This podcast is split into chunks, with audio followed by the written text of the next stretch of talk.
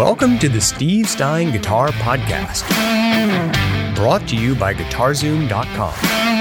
If you want to improve your guitar playing, keep listening. If you want to improve even faster, go to GuitarZoom.com, where you'll find all of Steve's premium courses, masterclasses, and memberships that'll help you quickly and easily improve your playing. Now, here's your host, Steve Stein. Hey, everybody. Thank you so much for joining me. Okay, well, without further ado, I don't want to waste your time, and I only have a, a certain amount of time today, too. So let's go ahead and get started. So, the first thing we're going to do is we're going to talk about mastery, the term mastery. Um, if you've watched any of my videos, you know I don't use that term very often. I tend to use the term absolution. And the first thing I want you to do is I want you to just think about where you are in your guitar path, whether you're learning chords or whether you're learning scales or you're learning licks or you're learning songs or whatever it might be. And I want you to think about this, and I'm not going to waste your time, but I want you to think about this. Most guitar players tend to learn little pieces of a lot of different things that are all kind of floating around out here in, you know, the virtual space. But the problem is we don't really know how to build something so it all comes together and all makes logical sense. And that's what I spend my time trying to do is teach people how to do that.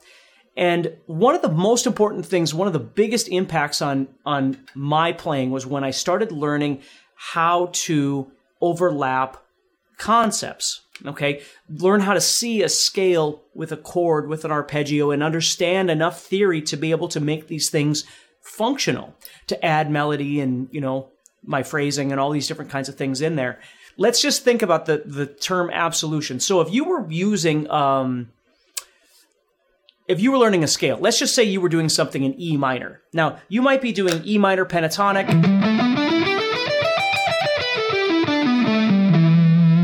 You might be learning diatonic, for instance.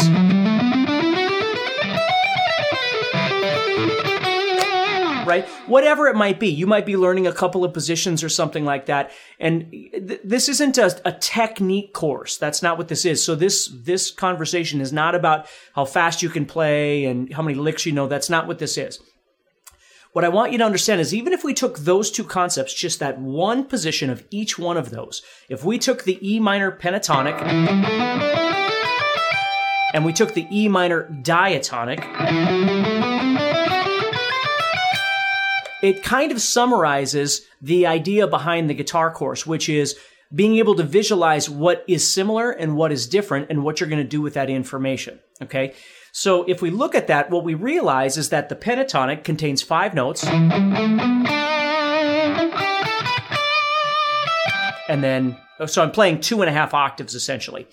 When I go to play minor, I'm actually adding in two new notes. I'm adding in what we call the second, one, two, three, mm-hmm. four, five, and I'm adding in the sixth, the minor sixth, if you will. So, and I add them in in different places as I go through the octave. So I have one, two, three, four, five, six, seven.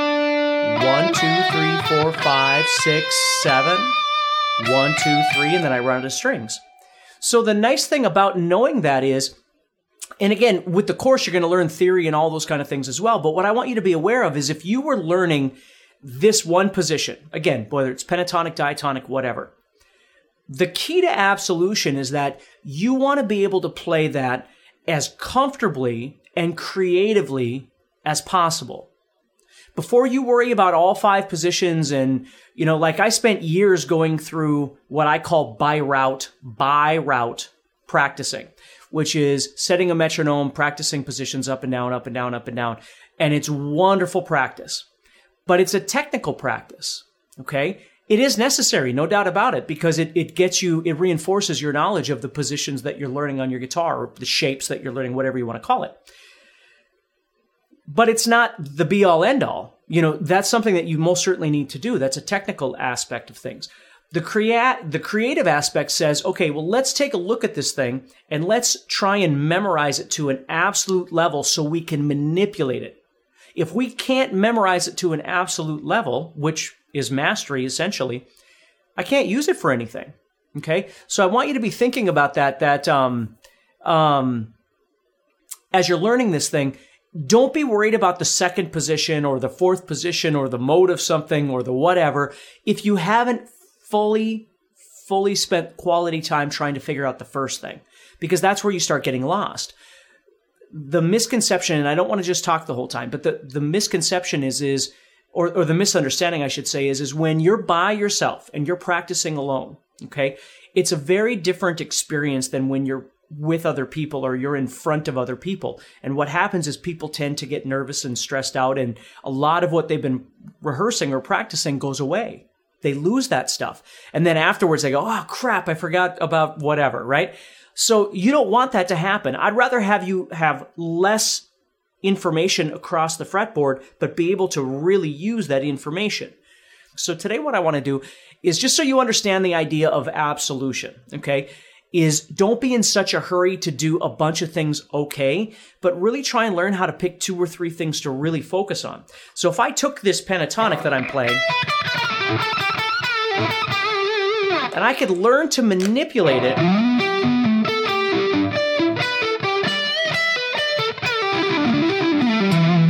And do something cool with it that I'm going to be able to use that more in the realistic situation. So if I'm given a jam track or people to play with, and I've already explored that creative space of that position, not just playing it up and down, not by route, but actually spent time trying to get to comfortable with it, knowing where things are. That's going to make all the difference in the world. Okay. Now, the second idea I want you to think about is overlapping concepts. And this is huge. Okay. You always build to an absolute level. Please don't forget that. So I'm not going to keep going back to that, but just remember that for the rest of your life. The more you can build something that you truly need to an absolute level, the more you can manipulate it and use it creatively in your own playing. If it's just something that you've dabbled with, you, you can't. So overlapping is one of the most important things. So if you think about it, if I was playing this position of E minor, whether it's pentatonic or diatonic, right? And I can visualize a chord structure or I know enough of my theory to know the notes, for instance, of an E minor chord are E, G, and B, right? So those are two different ideas. Um, let's go with the visual idea first. So if I had an E minor bar chord sitting right here, and I look at that and I see 12, 14, 14, 12, 12, 12, okay? As I'm soloing using whichever scale I'm working on,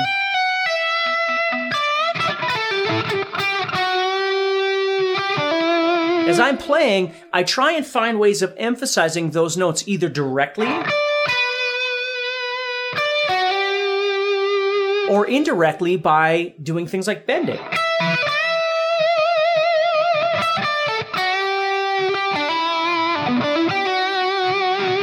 Okay? So I start trying to visualize the two ideas over the top of each other. Let's say there was a D chord coming up next. Okay. So I was playing E minor to D or something like that. Then what I would want to do is visualize a D chord within the, the construct of that same position that I'm learning how to play. Well, there's, there's, that's what the CAGED chord system is, is to teach you how to play chords all over your fretboard, both major and minor chords. But let's say I just took the D chord here and I played it one octave higher. So I'm playing 14, 15, 14. Well, that's the construct right there.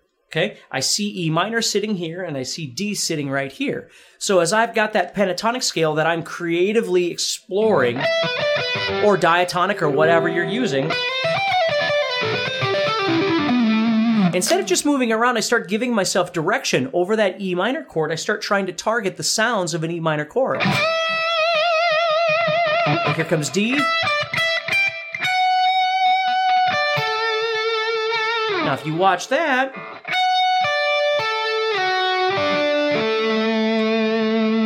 what I'm doing is I'm taking the idea of what we call an arpeggio and I start expanding that over the top. So let me show you what I'm doing here. Just make sure you've got this so you can practice this. And if you need to, to check out more, please click that learn more button and you can learn more about this uh, fretboard mastery course. But construct one, right, is the, the scale shape, whether you're using E minor pentatonic or E minor diatonic and again, you could be using other things, but that's what we're using for our example, okay? So the second thing is, is I start overlapping it with chordal shapes that I'm familiar with. And I want to build more of those. That's why I want to teach you like the CAGED system and all that sort of thing. But let's just take those two chords, E minor and D. And I'm visualizing those up there. So as the E minor, E minor chord is being played, excuse me, then I'm trying to target something that has to do with that E minor.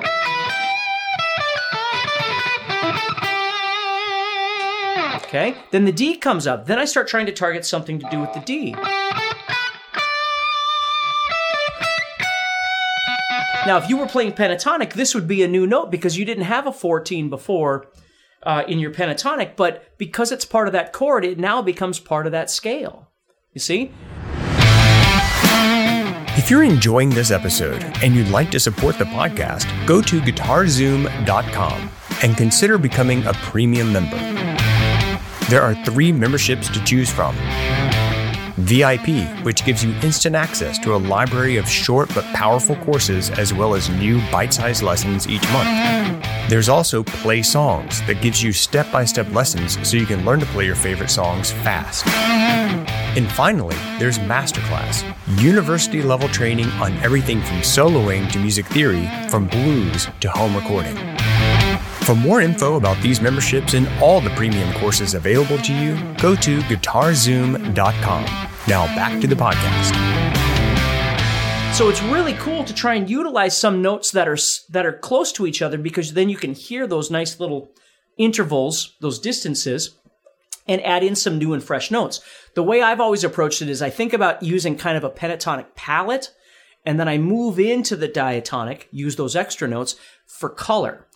Now, I do shreddy things and things like that too, and you might as well, but I try and use those sparingly and then utilize that idea of, of playing some pentatonic and then adding some diatonic for color. So I'm overlapping the scale with the chord. Now, the more I understand about my functional theory, I call it, um, which we're going to get to in just a second, and my overlapping concepts, I can put all these things together. So my overlapping, I've got two of them now. Okay. I've got chords and I've got scales. Well, now what I'm going to do is I'm going to elaborate a little more and I'm going to start creating some other kinds of arpeggios that sound a little more creative. Uh, creative. So I'm going to show you two of these things that I would use. Okay. And then you can practice these. One would be coming off that D major chord up here. So I play 15, 14, down to 15, down to 14. And then what I'll do is I'll slide down to 12 and go to 11. which is very sort of David Gilmour ish. And then I'll go to 12 and 12. And maybe I'll stop there. Or I might slide back to the 10 or something like that. But notice how that movement sounds vastly different from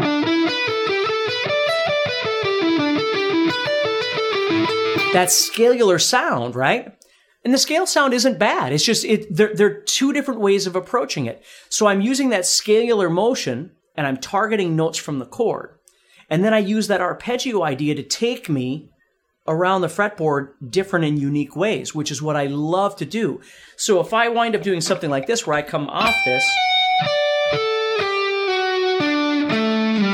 that might bring me into another position that I know on the fretboard, right? That then lends me to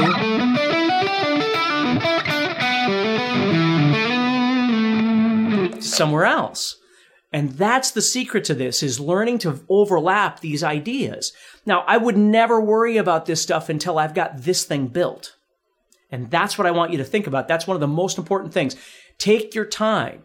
Build something absolute. When you go to practice every day, sometimes you practice you know, raw elements of technique and all these different things. And then you study. You just study your fretboard, right? You study a position or you study an overlapping concept, whatever it is. But then you move into this other creative space and you start trying to manipulate everything.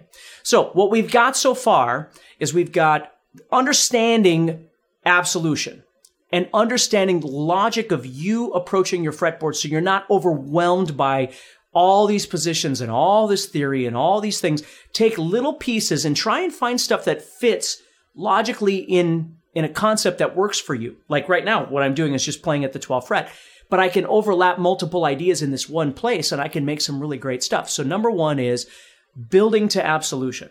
Okay? Building these concepts, whatever they are. The second thing is then overlapping them together, okay, which we talked about. The third thing is functional theory, and make sure if this is something that you're interested in, look for that look uh, learn more button so you can learn more about this guitar course and see if it's something that's going to work for you.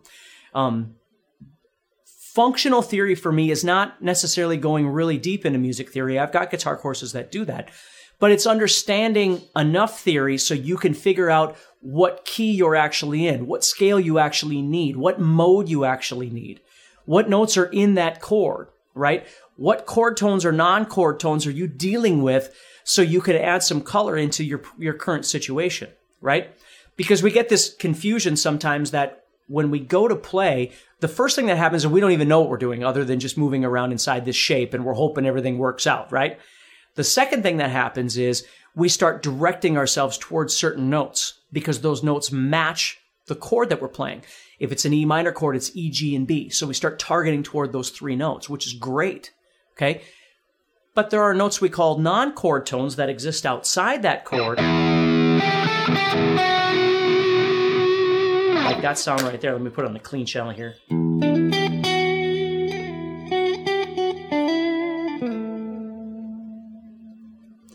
And I'm not playing by variable. I'm not just, well, hopefully it'll turn out and it'll sound okay and I got to play in front of people and hopefully it'll do a good job.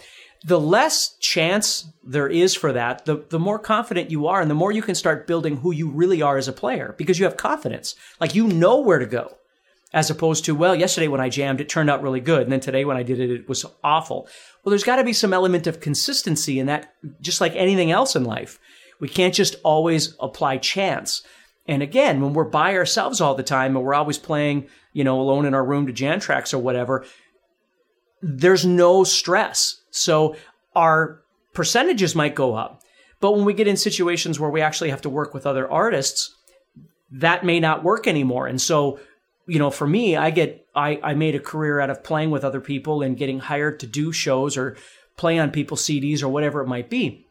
And so my percentages have to be halfway decent so they want to hire me back to do more work, right? So it's just something to think about a little bit. So that's to me what functional theory is. It's not just all deep theory for the next five years of your life. I think that's awesome. Okay. But it's using theory to try and figure out what else you could do. So if I was in this situation of playing an E minor and I've got the notes E, G, and B, and I know where those notes are, because I've been building my arpeggios, which we talk about in the course of. Uh, but then I've also got my non chord tones.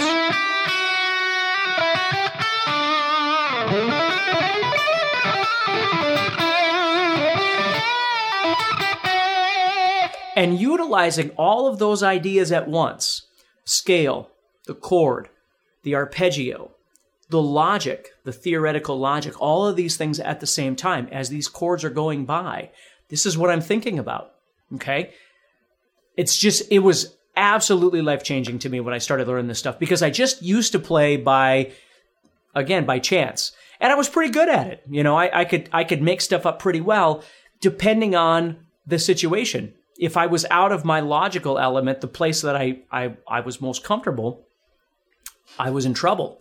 And so I started realizing that in my line of work, I wanted to play with lots of different people doing blues or rock or metal or pop or whatever. I wanted to do it all because for me, guitar playing is the fun of the guitar.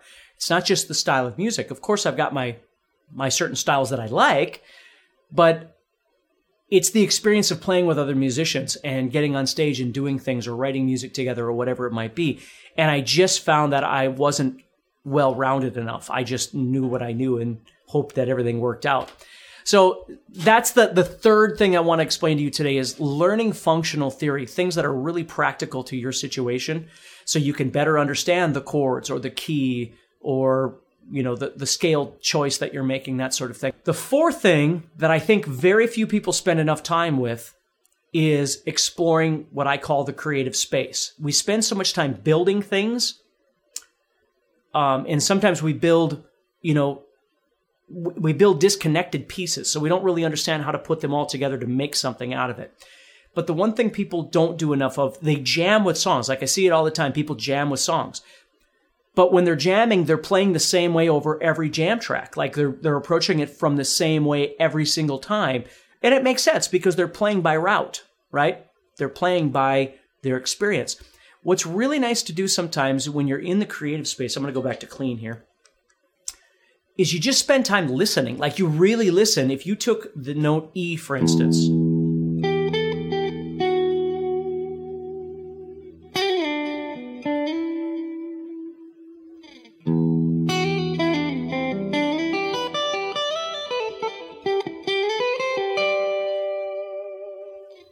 or major.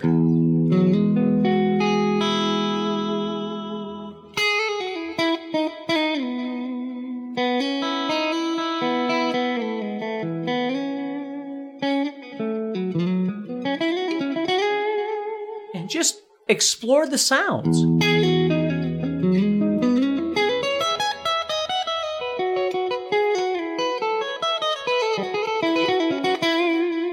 Now, as you watch me screw around like that, you're going to see you're going to see all of these concepts happening at the same time. Okay, my knowledge of the fretboard, which is my absolution, my mastery. Okay, so to speak. Again, don't get me wrong. I, I never consider myself mastered at anything. I just keep going. Okay, so that's why I like to use the word absolution in my world you're seeing overlapping tons of overlapping concepts as I play because it's it's what I really feed off of. And then there's functional theory, understanding that certain notes are going to sound better over certain chords or certain situations that I'm in. And then absolutely that last section of just spending sometimes I find myself an hour or two I might just be exploring creative space, just screwing around on my fretboard, which is a lot of fun and I want you to learn how to do this. I want you to experience having some fun and trying some unique things and not always feeling like everything has to be by route. And I'm not making fun of that and I'm not saying it's bad. It's important, okay?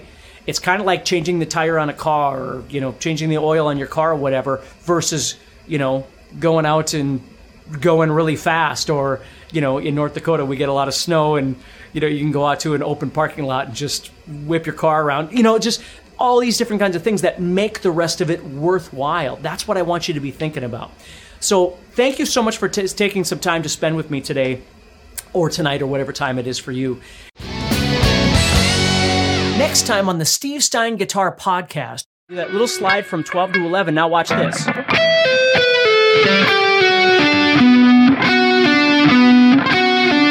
So right there, I'm going to the 11 on the, the third string, the 12 on the fourth string, and the 14 on the fifth string, which is creating what in theory we commonly refer to as arpeggios, but here's the big difference. Hey, Steve Stein here from GuitarZoom.com, and thank you so much for listening to this podcast. If you enjoyed this episode, can I ask you a favor? Please subscribe, leave a review, and share it with a friend. Your feedback means more to me than you'll ever know. And be sure to check out my YouTube channels where you'll find over 1,000 videos to help you with your guitar playing.